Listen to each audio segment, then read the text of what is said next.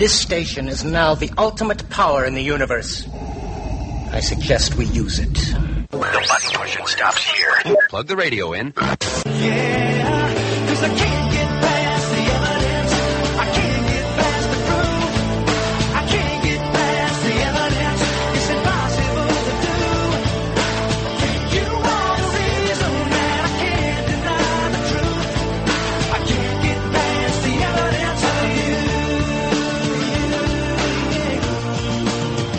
everyone. Welcome once again to Evidence for Faith, the voice of Ratio Christi, the Student Apologetics Alliance.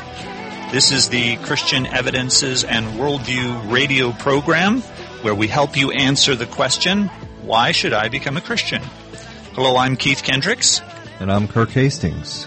And Kirk, we have a great topic today. We are going to be speaking with an author, friend of mine, Doug Powell. And so we'll bring him on a little bit, but first we've got a couple items to get out of the way. I want to remind everybody that our website is evidenceforfaith.com. We've got archived shows there. In fact, I should mention that our website was designed by Doug Powell, just on the side there, in case anybody was wondering. But we've also got podcasts available at iTunes and Double Twist for the Android systems. Uh, you can email us at email at evidenceforfaith.com and please check out the website for Ratio Christi. It's ratiochristi.org. And if you would like to hear the entire version of that really neat song that opens our program, it's by a Christian group called 4Him. You can go to our Facebook page and we have the complete video there. Oh, you posted it. Cool. Yeah, it's on there. Yeah, I keep forgetting to mention the Facebook page. We get a lot of a lot of activity. A lot of our email actually comes through the Facebook page these days. Yeah, great. And that reminds me also, I should mention for people the creation night where I spoke at Kennett Square High School in Pennsylvania. That has been uploaded to the Creation Night website. So the whole hour talk and the slides are up there if people would like to see how that went. And you can also find it on YouTube. I think if you just go to YouTube and search for Creation Night Keith Kendricks and you'll find that talk there. So that was that was a lot of fun. That is up online now.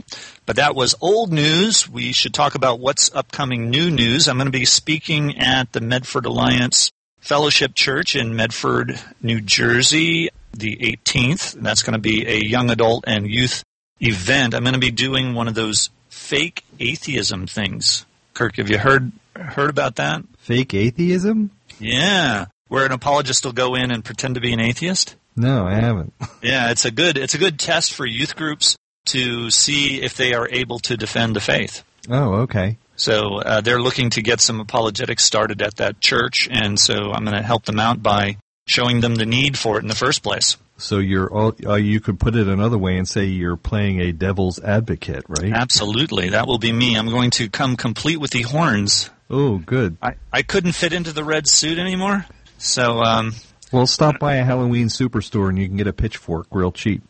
there you go. That's what I need.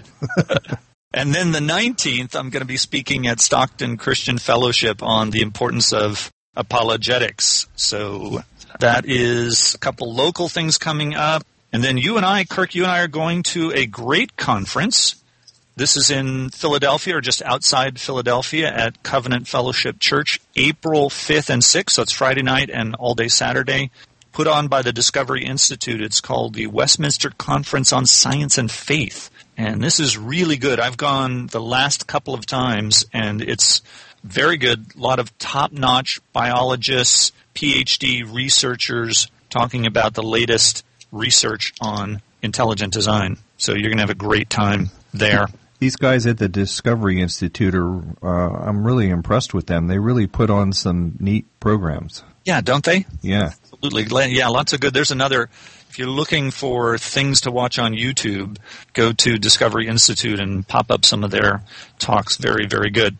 Now, Kirk, I told you about this really funny news item that came across this morning from Nature World News. And the headline is House Dust Mite Study Shows Reverse Evolution Possible. Dun dun dun. Oh no, you're kidding me. Reverse evolution is possible. I thought the question was whether evolution was possible or not. But no, apparently there is the belief that evolution can never go backwards. Had you heard that before? Uh, yeah, I kind of see that every time I go out and get in my car. That My car is devolving. Oh yeah, yeah, yeah. But I mean, have you ever heard an evolutionist say that evolution cannot go backwards? I don't think I've ever heard them address that topic. Yeah, I mean they'll admit that it, they, of course, they claim it goes forward, but they would say it's random, backward, forward, and then if it goes backwards or downwards, then things are likely to die off, and if it goes upward or forward, gains new information, then it's more likely to survive. But this article says that the idea that organisms can't revert back is held by Dollo's law okay, which states, quote, that evolution is not reversible. In other words, structures or functions discarded during the course of evolution do not reappear in a given line of organisms. Uh, well, I never heard that law before, as much as I've read on evolution from a secular side of things. And Yeah. it says the hypothesis was first advanced by a historian, Edgar Quinet. Well, there you go. Maybe that's the problem. Maybe you shouldn't be getting science from historians. uh, I'll tell you what, let's make a deal with the atheists. We won't get our history from scientists if they won't get their science from historians. That's that's a good one. How about that? So this is from two biologists at the University of Michigan. They published in the Journal of Systematic Biology, and I'm sure everybody probably knows what house mites are. They're those little microscopic, I guess you would call them insects that live on mattresses and sofas and carpets and things. Yeah, those And- ugly little monsters that crawl all over you at night while you're in bed. Yeah, apparently that you don't know they're too small to see, or I guess I guess maybe the bigger ones you can barely see or something, that, but they're very very tiny. Yeah. These mites supposedly have evolved from parasites that in turn evolved from free living organisms. So they first they weren't parasites and then they became parasites and now they're no longer parasites. So, you know, this fits in with what we've been saying about evolution and we'll be continuing to talk about it in the next couple of weeks. But listen to this quote from the article here. It says, Parasites can quickly evolve highly sophisticated mechanisms for host exploitation and can lose their ability to function away from the host body. They often experience degradation or loss of many genes because their functions are no longer required in a rich environment where hosts provide both living space and nutrients. Many researchers in the field perceive such specialization as evolutionarily irreversible. But I just want to make the point that the only change they're really seeing is loss of function, right? Loss of many genes. But according to the, well, a lot of the atheists that try to argue with us, you only get new genes. There's no such thing as a broken gene. Hmm. Interesting. Well, that's it for news items. So I, I thought have I thought you were going to tell me that those little dust balls that collect in corners that they somehow evolve into rabbits or something. Oh yeah, could it be? Let's start a new theory. oh no, wait, that one's been done before. All right, And on as for- to as for and evolution- things because we're going to reintroduce, and our fans will remember Doug Powell. Doug, welcome once again to Evidence for Faith. Hey, Keith. Thanks for having me. Doug is a apologist. He's an author. He's a musician. He's a graphic designer. He was on the show four years ago, right, Doug? Yeah, I was uh, in the Wayback Machine, I guess. That's right. Yes. So you've been around for a long time. you are the author of the Holman Quick Source Guide to Christian Apologetics. And I think that's what we were interviewing you at the time, because that's a great book. And even though we talked about it four years ago, that is still a really essential introductory book on apologetics. I recommend it very highly. And it's also a very beautiful book. Uh, well, thanks. And it has one of the coolest titles ever for a book, doesn't it? The whole Yeah, Quick Source I still don't know what the quick source thing is. It is it because it's kind of small and handy? Is that you're supposed to put it in your back pocket? Uh, it's it's uh, no, it's actually kind of heavy. Uh, it's uh, although it's odd shaped. Uh, it's it's uh, part of a series of quick source guides that uh, B&H did, and I just happened to do the apologetics one. But there was no uh, getting out of that title, unfortunately. Yeah, that's right. You had to Uh, follow in the series. yeah, yeah. That that's the kind of title that doesn't really have movie rights written all over it. Well, well, Doug was a fellow graduate student with me at Biola, and he ha- he did our very beautiful website, and he has now turned his graphic artist's ability and apologetics abilities to some very beautiful books and iPad apps. So, which I'm really thrilled with. I've had the Eyewitness Resurrection iPad app for quite a quite a while. I guess since it first came out. And then thank you, Doug, for sending me the remaining ones. And Oh, well, yes, stuff. Are there more coming? Uh, well, let's see. There are four apps right now, and two of those are physical books. And uh, so the four apps you've got the Resurrection Eyewitness, Jesus Eyewitness, New Testament Eyewitness, and the latest one is Eyewitness Biblical Archaeology. Um, if the series continues as a print book, the next one will be the Biblical Archaeology one. Ah, Um, good. And I'm working on uh, one for world religions right now. Oh, okay. World Religions is going to be the next app then. Yes. Great, wonderful. Well, uh, it it seems like you've got almost an endless supply of possibilities because you're really the only guy doing the format. At least I've never seen anything like it. Can you explain to people? I mean, obviously this is radio, so it's going to be tough. And, and Kirk has not actually seen just how beautiful these books are. But let me just briefly describe for people, and then Doug, you can fill in what I'm missing. These are books that are about the size of a coffee table book, so they're a large book.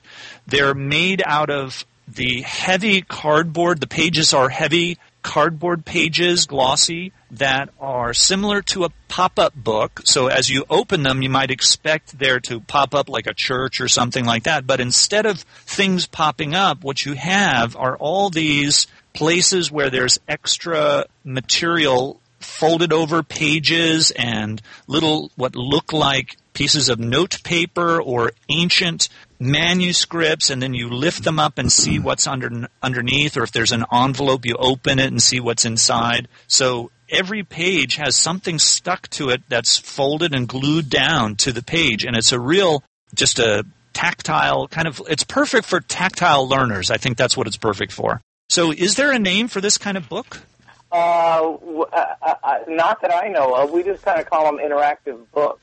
Yeah, Um, yeah, that's what it is. better I mean, they're not like the old interactive books where you know it asks you a question. If you want the murderer to be discovered, turn to page thirty-two, and if you want the murderer to get away, turn to page forty-four. That's right.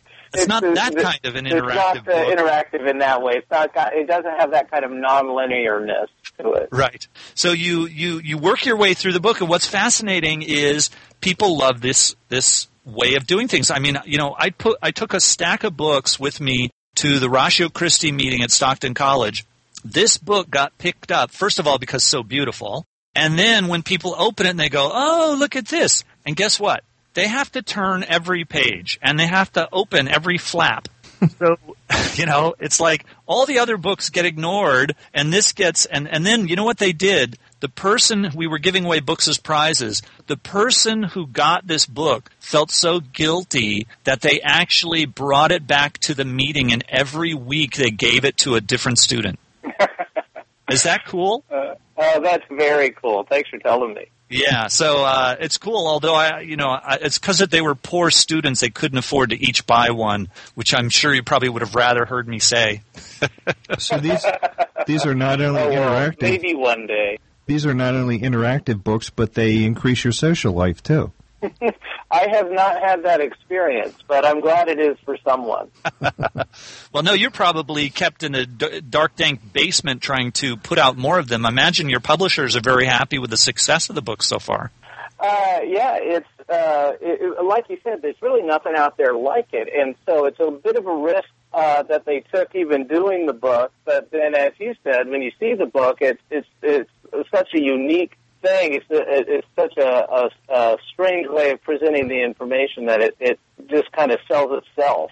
Um, because it, it is it, it, even if the, just the form is so engaging that, that people who aren't interested in the topic will still spend time working their way through it just because it's so fun to kind of uh, be in a position where you do the investigation yourself and open these flaps and just see what's going to come next. Yeah, absolutely. As an author myself, I'm kind of in, I would be kind of interested to see what your original manuscript looked like.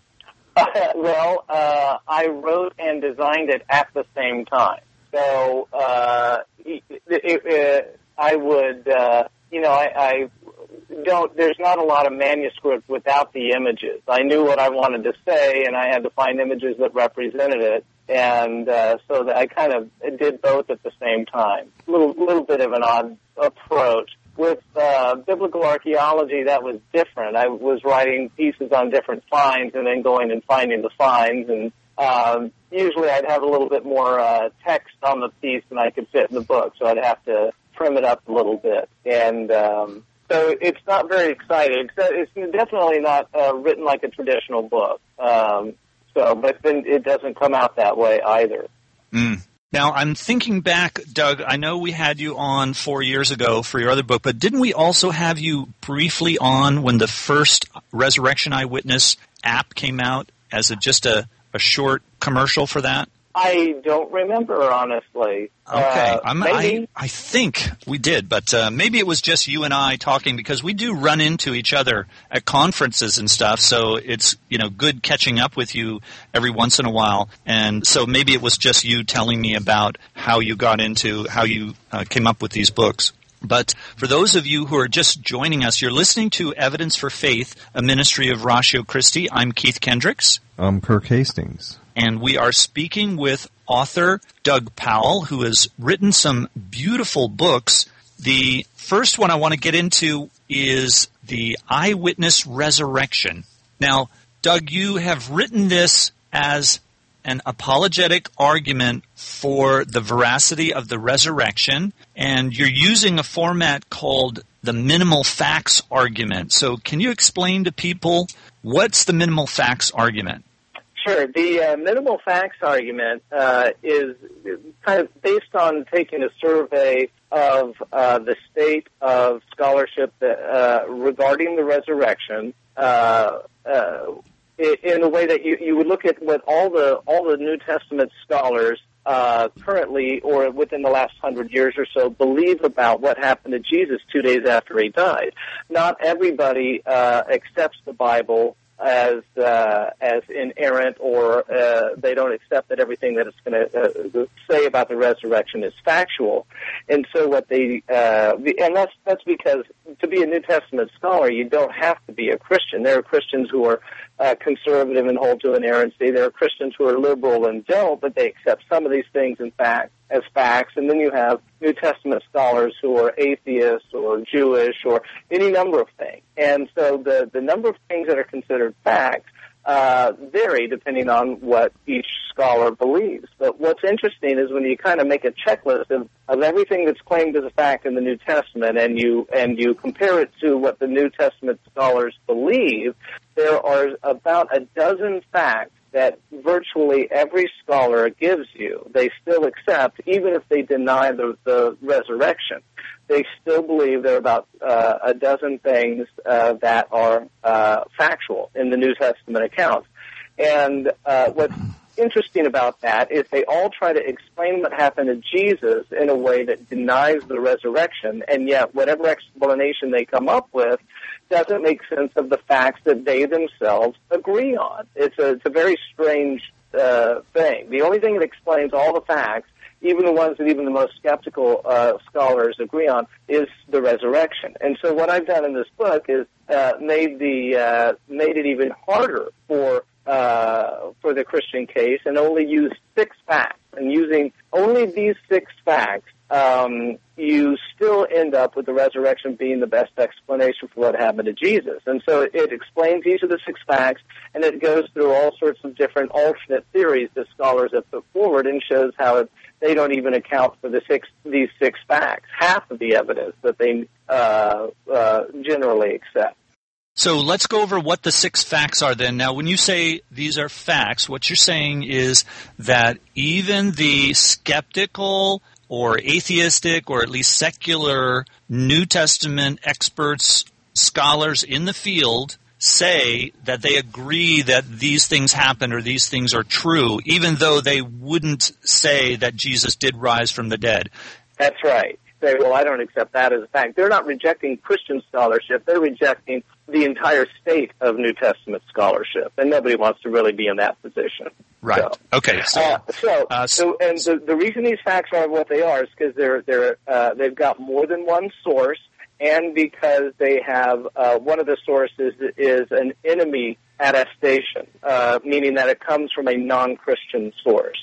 okay. And so uh, the six facts are that Jesus was crucified, Jesus died on the cross, Jesus was buried in a tomb, and that three days after he was buried, the tomb was found empty. Uh, that many of Jesus' followers believed that they saw him after his death, and that some of Jesus' enemies also believed they saw him after his death.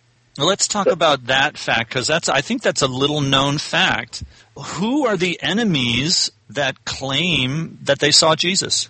Well, the two two prime ones are Saul of Tarsus, who in, uh, be, becomes the Apostle Paul, uh, and Jesus' brother James. And and any theory you try to come up with that denies the resurrection has to explain the radical change in behavior that both these guys experienced. Because when Jesus was crucified, neither one of them uh, were believers, and yet something happened to each one of them that made them radically reorient their life around the claim that Jesus was raised uh, from the dead and was in fact God incarnate. Now, in the case of uh, of Paul, uh, he was uh, uh, this well-trained, uh, gifted Pharisee who was very zealous for uh, upholding um, uh, uh, Judaism, and he was actually on the way to persecute round up uh, some Christians in uh, Damascus, and something happened to him on the way there. He claims he ended up showing up at Damascus not to arrest people, but he, he said he was a believer and said that he had encountered Jesus on the road there and uh, and believed that so strongly that he spent the next 35 years or so on the road being uh, beaten, imprisoned, shipwrecked, experiencing all sorts of hardship and hunger, and ultimately, tradition says he was beheaded. So you have to have a theory that explains uh, the behavior of Paul. But even tougher to explain is James, uh, who didn't believe that Jesus was uh, who he said he claimed to be, uh, while Jesus uh, before he was before he was crucified. In fact, he thought he was insane. If uh, in, in the Gospels, um, in Mark three twenty one, he actually uh, believes that Jesus was a little crazy, and yet uh, he becomes the leader of the church in Jerusalem after Jesus' death. Now, think about this. Uh, you know, think, think, a lot of people have brothers. So if you got a brother, think about your brother. What would it take for you to believe that your brother was God incarnate? Uh, I've got a brother. It would take a lot, and, he, and he would say the same thing about me. That James believed it so much that that his own brother was God incarnate that he uh, not only completely reoriented his life around that belief and became the leader of the Church of Jerusalem, but he died for it. He was thrown off the, the highest point of the temple in Jerusalem and hit the pavement, but survived. So the crowd ran down, ran down there, and they hit him in the head with a club until he died. Okay, so you're going to have to explain uh, these two guys who were enemies of Jesus while he uh, before his death, and uh, and then all of a sudden had this radical, radical change. Yeah, that in itself, just that fact seems to me pretty powerful, and it, I'm automatically thinking that that wipes out a lot of the alternative theories. And of course, I guess that's the point: is that the critic of the resurrection has to come up with some other explanation other than what the Gospels the eyewitness accounts say happened. They have to, you know, tell us the real truth, like the uh, defense attorney or the prosecuting attorney who's going to tell you how these facts fit to get his client off. So, so it, then in your book you go through all the different theories. So I guess uh, I guess we can briefly go through that, and then we'll we'll get into some of the other books. It looks like you've got everything that I have heard of before: swoon theory, that they went to the wrong tomb, the stolen body, the legend, the idea that it just came up and developed as a legend, the hallucination theory, that seems to be the most popular one. And you've got even in there the twin or the substitute theory. So why don't why aren't one of these theories uh, good enough? I mean, you know, the hallucination one seems pretty uh, the, the most popular at least. Uh, why aren't they good enough? All of them actually fail to explain all six of uh, of the minimal facts. Uh, and in the case of the hallucination theory, uh, you fail to explain why enemies believe they saw Jesus. The two guys in particular that we just talked about would have no reason to uh, uh, hallucinate uh, a risen Jesus. Uh, and the other fact that's so uh, uh, persistent in uh, blowing up alternate theories is the fact that if the hallucination was what happened, then there's a body in the tomb. Uh, the empty tomb is is is another one of these hard ones to explain. So, uh, if Christianity started to take root and gain popularity, then the only all you had to do in order to uh, destroy this new religion was open up the tomb, and there's the body, and Christianity is dead. Everybody knew where the tomb was, uh, and you know it w- wouldn't take much to do it. So the fact that uh, that didn't happen is uh, further evidence that the tomb was found empty. Um, so, and, and there are other reasons for not uh, believing in hallucination theory, but uh, those are uh, those are two ways in which they fail uh, to meet the minimal facts. Great. So this is kind of like a detective story where you're going over the evidence. It's like you're in a court case. We've got the evidence, you know, that he died. Here's all the evidence for the empty tomb. Here's all the evidence about his friends, what they claimed, and the enemies, what they saw. And then you go through the kind of the uh, defense attorney. Oh no, no, no. You know, my client didn't do it. Here's what really happened. It's it's like I, I heard a caricature of a defense attorney about a, a guy who's suing because he gave this antique water pitcher to his neighbor and it came back with a crack in it. So the I think the defense attorney said, "I have five reasons why this didn't actually happen. Number 1, he never gave my client the water pitcher. Number 2, he gave it to him but it had a crack in it. Uh, number 3, there isn't a crack in it." And you know, and basically gives all these different reasons but they none of them can be true. So this is really exciting. This also is beginning to sound, Keith, like cold case Christianity. Yeah, absolutely. It's it's uh yeah, it's really exciting. I think people are going to like this. And especially I have to point out one unique item. Doug, you know, you and I both read a lot on apologetics, but you've done a really beautiful thing in the very center of the book. There is the martyr's map. And you just don't see this kind of thing.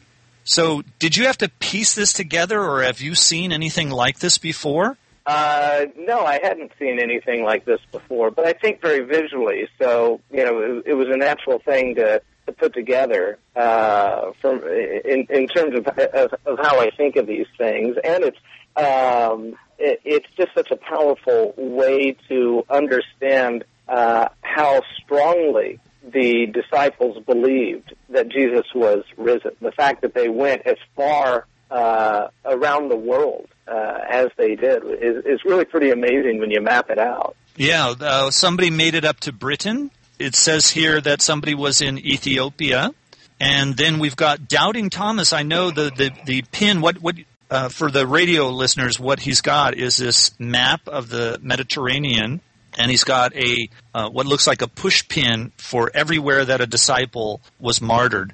And there's one way over in India, and so that person went the furthest. And it's so funny that that was Doubting Thomas. So yeah, and there's a little uh, caveat here, and that's that most of these, um, uh, uh, most of, most of the play, the push pins in terms of the locations and also how they died, I list that as well. Um, are we rely on tradition for that? Not a lot of this is kind of locked down history. Um, But the interesting thing is that um, of the uh, 11 people I listed and, and marked on the map, there may be an alternate location for where they were martyred or an alternate way in which they were martyred that nobody got out of martyrdom. Um, Right. And I believe that that uh, Sean McDowell just wrote his uh, PhD dissertation uh, on this very thing. So uh, maybe you'll see a, a book on that soon. I don't know. Oh, great. Well, I know when I was reading the travels of Marco Polo that Marco Polo, when he was going through India, claimed that he stopped at the church that was set up by Doubting Thomas, and he said that in, in this case, you have that he was speared, I believe it, yeah, speared, and Marco Polo said that what he was told was that he was shot with an arrow, but um, basically the same thing, speared or arrow, uh, sounds pretty similar. So, okay, well, um, let's jump to some other because we got a lot of, to cover before the end of the show. Let's do Jesus Eyewitness next because that's the next book in the series, and it's just as beautiful, about the same size and exactly the same style, with all these discoverable, tactile, physical things that you can open and flip. In fact, you know, I find myself, I want to make sure I don't miss any. So I, I find myself, I keep rubbing my hand across the pictures. Some of the pictures are so beautiful and stand out so realistically that, that I think they're 3D also. So I rub my hands across them just to make sure I'm not missing something to open. Let's talk about this book. It's a it's a life of Christ, right? Uh, yeah, set up as the life of Christ, and kind of the the different stylistic approach of this one is that I use a lot of uh, photos from the earliest days of photography of the Holy Land, because at, at that point in the mid 19th century, uh, technology had not touched this part of the world almost at all. Uh, it, uh, when you see these photos, it looks about uh, you know how you imagine it would have looked in Jesus' day, and so there's something uh, that kind of puts all the dirt and the smell uh, back into the story when you see these photos. And uh, because this is about the historical Christ, Jesus and and his ministry, uh, that's uh, it, it, it, it's easy to kind of uh, lose the the kind of the the real historical um, uh, flavor uh, to his life because we see it represented so much in in paintings or movies or something like that, and so these photos really help us get all the way back to that first century. Yeah, yeah. You've got pictures of like Nazareth as a very tiny village. Of course, now there are highways that go by and big apartment buildings and things, but this gives you the feel of the little village that, of course, it probably is bigger than it was in Jesus' time, but at least it gives you some idea. And you've got an, a really neat map that shows the route of Mary and Joseph on their travels to Bethlehem for the section on the birth of Jesus. And something that I found very interesting, can you explain about this word for the inn? You know, we always get the idea that they, they went to an inn, but this was supposed to be a very small fishing village or farming village just out in the boondocks. So how could there have been an inn there? It doesn't make much sense. And you have a really great explanation about that. Uh, well, you know, I, I'm this, the explanation's not original with me, uh, so I don't want to make uh, too much of that. But it, this is one of the more uh, fascinating things to me as well when I uh, dug into the the birth narratives, and that's that uh, in uh, around this time, the homes were traditionally three-room homes, and what you'd have is a, a big room where uh, it was kind of like our living room and kitchen and bedrooms all combined. Uh, the families all ate and slept and and uh, really hung out in this one main room. Then you had a, a room very often uh, built below it uh, um, or sometimes to the side, that is where your kind of your domestic animals were, were kept, goats and, and things like that. Uh, and then you had a third room that was reserved for guests. It was for you know special visitors, and uh, that room is. Uh, uh, now, when you and when you take that and you combine it with the, the fact that Bethlehem was so small, and it was on a uh, not on a major trade route, and it was very close to Jerusalem. Uh, Bethlehem probably didn't have any kind of inn in the sense of a hotel or a lodging house uh, at all. So, uh, so this changes uh, how we think of the, the birth narrative because uh, when Joseph and Mary roll into town, of course, they're going back there because uh, that's Joseph's uh, uh, family town. So where do you go when you go back home? it's his hometown. There's probably family there. So they go to uh, his family's house, uh, very possibly, and the guest room is full because other people are returning to Jerusalem as well. So they stay in the only other room that there would have been, which is down with the animals. So um, the uh, the interesting thing is that uh, uh, the word that gets translated in uh, in uh, the birth narrative there is the same word that later gets translated as the upper room when you get to uh, the uh, the passion narrative, the Last Supper. Um, but uh, uh, to, to further add to that, when uh, the parable of the Good Samaritan is given, uh, that that does end up at a lodging house, and there is a special word for that. It's a it's a different word that's used to mean uh, this you know this place where you you pay to stay, and that's not the word that's used when uh, we're talking about uh, there not being any room at the inn.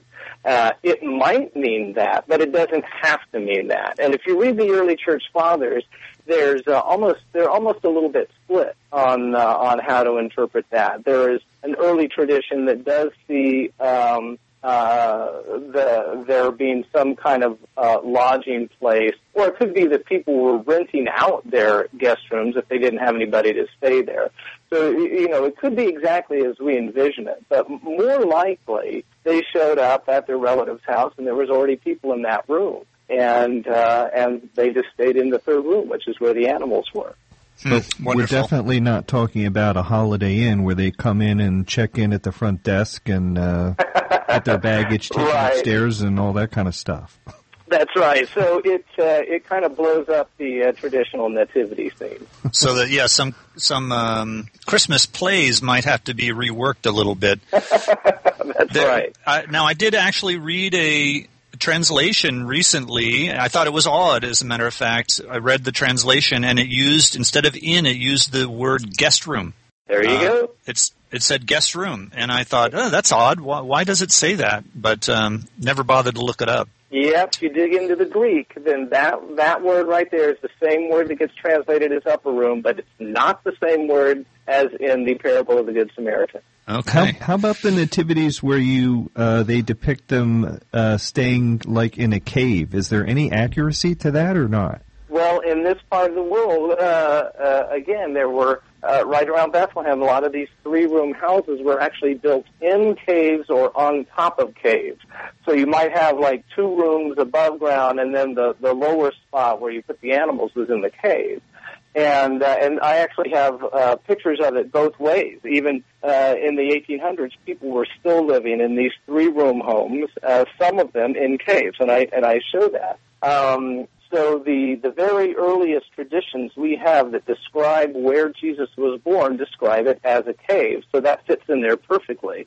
And then when you add uh, to the fact that um, about a hundred years after uh, the crucifixion, when Hadrian was trying to uh, destroy some of the venerated sites, uh, such as Jesus' tomb, uh, he, he also tried to destroy uh, his birthplace. So what he did was he uh, filled in the caves where Jesus, at that point, we're talking about a hundred years after his death.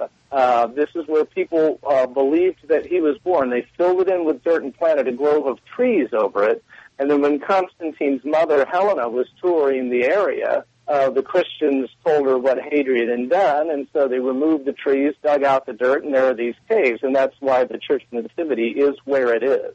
Um, now, we I, I don't know if there was any kind of indication that that specific cave was the cave, um, but that network of caves, there's good reason to believe that that's that is the place.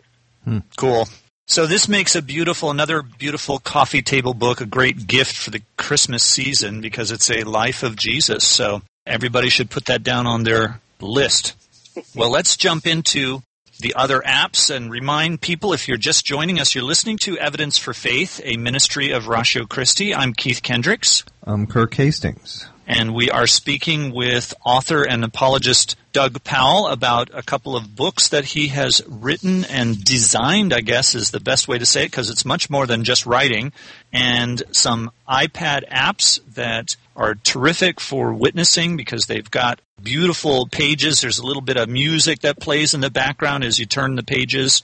And there are four of them, right, Doug? Let's see, Eyewitness, Biblical Archaeology, Jesus Eyewitness, New Testament Eyewitness, and Resurrection Eyewitness. That's so right. the first two that we've talked about, the whole book is in the form of an iPad app, and uh, you can get it on Android now. Is that right? That's right. All uh, actually everything but Resurrection Eyewitness is available for Android tablets.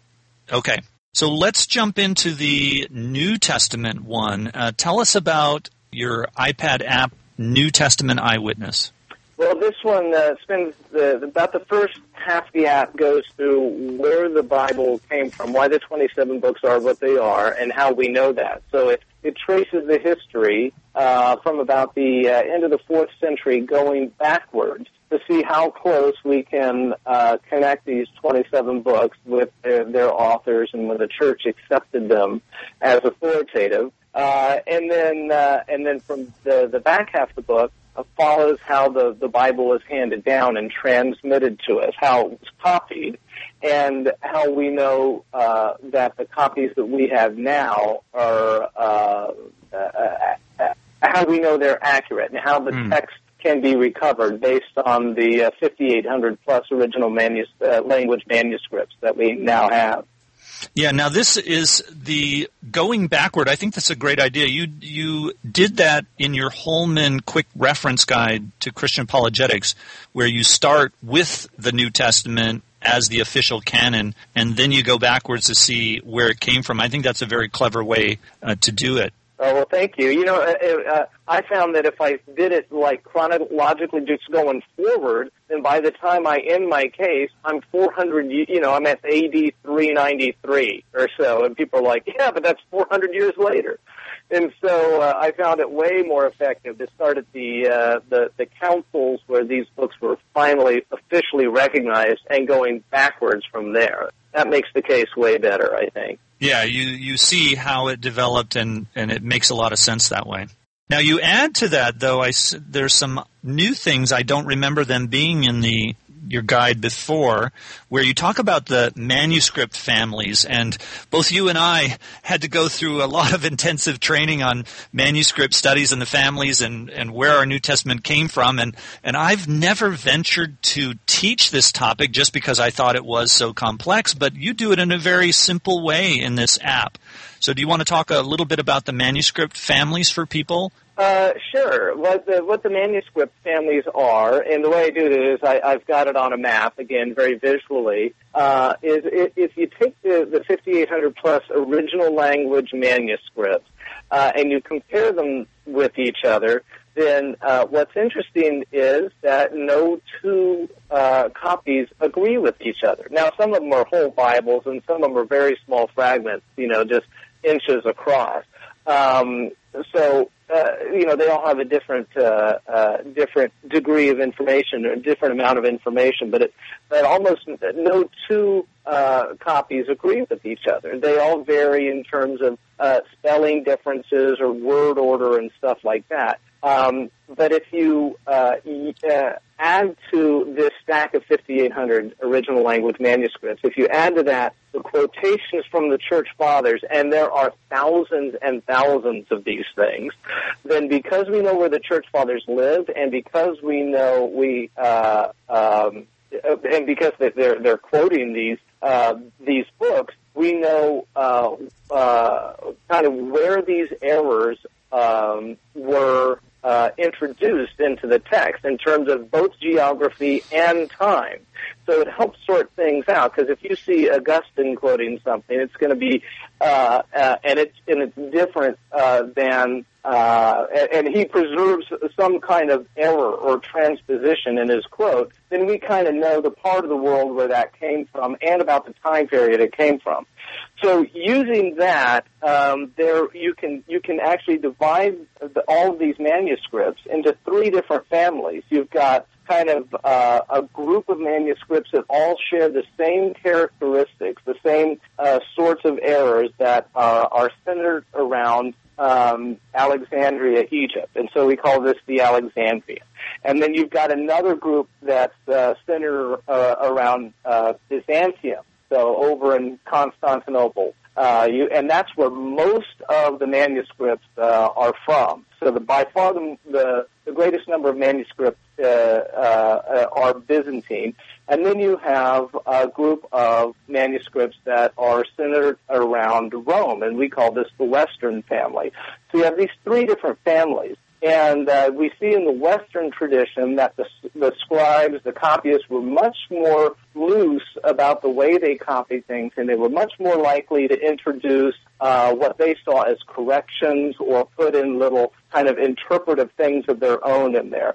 And you don't see that in the other two families. And so none of the English translations that we have today are based on the Western text.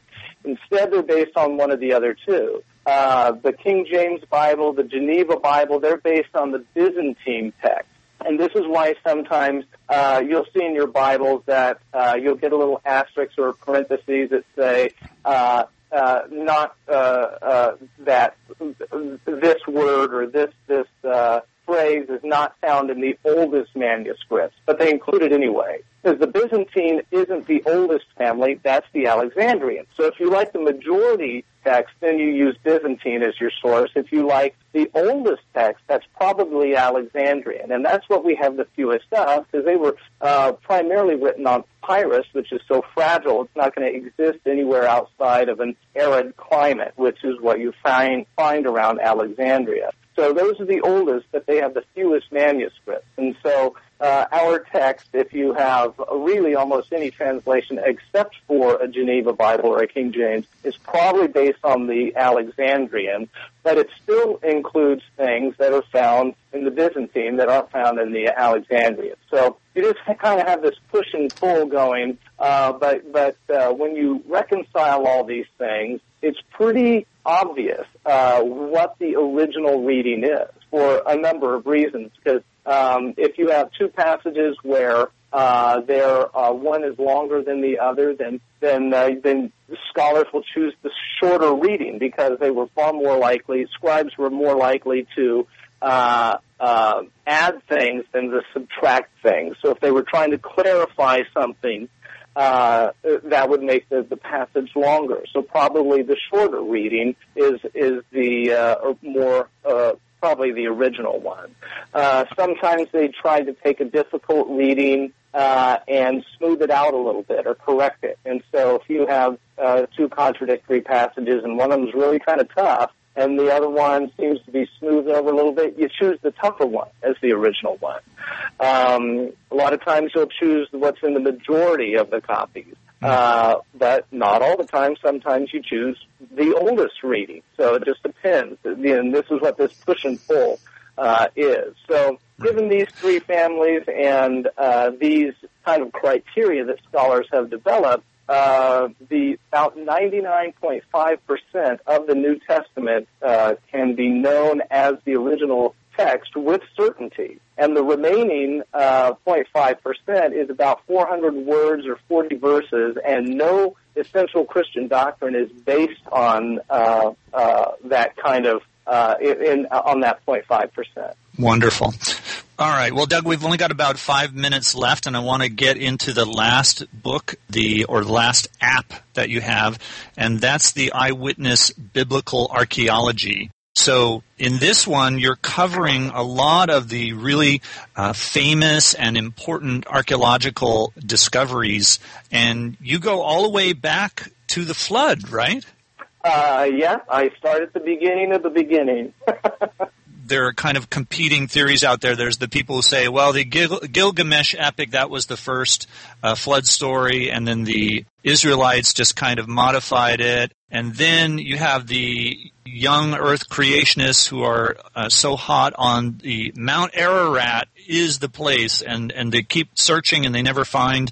But there's another theory out there that's kind of a documentary look at where was the ark? Was it really at that location, Mount Ararat? And how come it was so far away from Babel? where the, the where they think the Tower of Babel was. So, and and I've read about that that there essentially isn't any ark anymore because it was used to build mosques.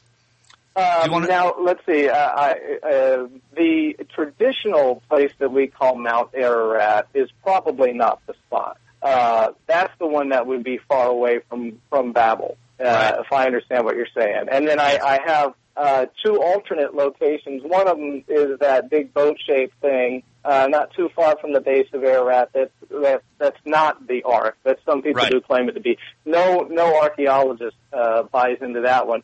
But there is a uh, there is a spot about 200 miles uh, south of Mount Ararat, right on the other side of Turkey, that uh, historically uh, has been considered to be the place that was the landing point of the Ark and where uh, Noah descended. Uh, the place of descent, they call it, and that is among this mountain range called the Mountains of Ararat. And that particular mountain is called Mount Judi or Mount Kudidag and uh, and, and you have uh, uh, early church fathers, uh, John Chrysostom among them. You have Josephus. You have um, uh, you have uh, Jewish sources, and then you have Chaldean priests writing about how this is where uh, Noah landed, and you can, if you don't believe me, you can go up there and see it. So as, as late as about a, a thousand A.D., people were walking up this mountain and picking up pieces of wood from uh, a ship. Apparently, uh, in, uh, I believe that uh, there was even let's see, there uh, Sennacherib, the Assyrian king, uh, even went on the mountain, left some uh, inscriptions on the mountain, and, and took a piece of wood from it as as a good luck charm. And um, so there was a monastery built on the spot that burned down in the eighth century, and there's still the remains of a shrine up there. So uh, it is interesting that there are uh, other places that are uh, uh, contenders for where the ark was, and that one of them has this uh, uh, tradition uh, of at, there's at least 25 historical writings from uh, from between 500 uh, AD going all the way back to about 4 or 500 BC. It's pretty pretty interesting. Wonderful. Well, we've only got about a minute left, so Doug, can you give people contact information? How can they contact you to speak for them, or how can they get your apps and your books? Well, the uh, the apps are all on the iTunes App Store, and all of them, the Resurrection Eyewitness, are on the Amazon App Store if you're an Android person. And uh, you can contact me at uh, selflessdefense.com. That's my website, selflessdefense.com. Or you can put dougpowell.com uh, dot com as well. Wonderful. Doug, it's been a pleasure. I hope to see you again at some upcoming conferences. Thank you for being a guest on Evidence for Faith. Uh, thank you so much for having me, guys. Well, you've been listening to Evidence for Faith, a ministry of Ratio Christi. Please send your comments or questions to email at evidence4faith.com. That's evidence and the number four, faith.com. Please join us again next week for more reasons to believe, and always remember that the best reason for being a Christian is because it's true. That was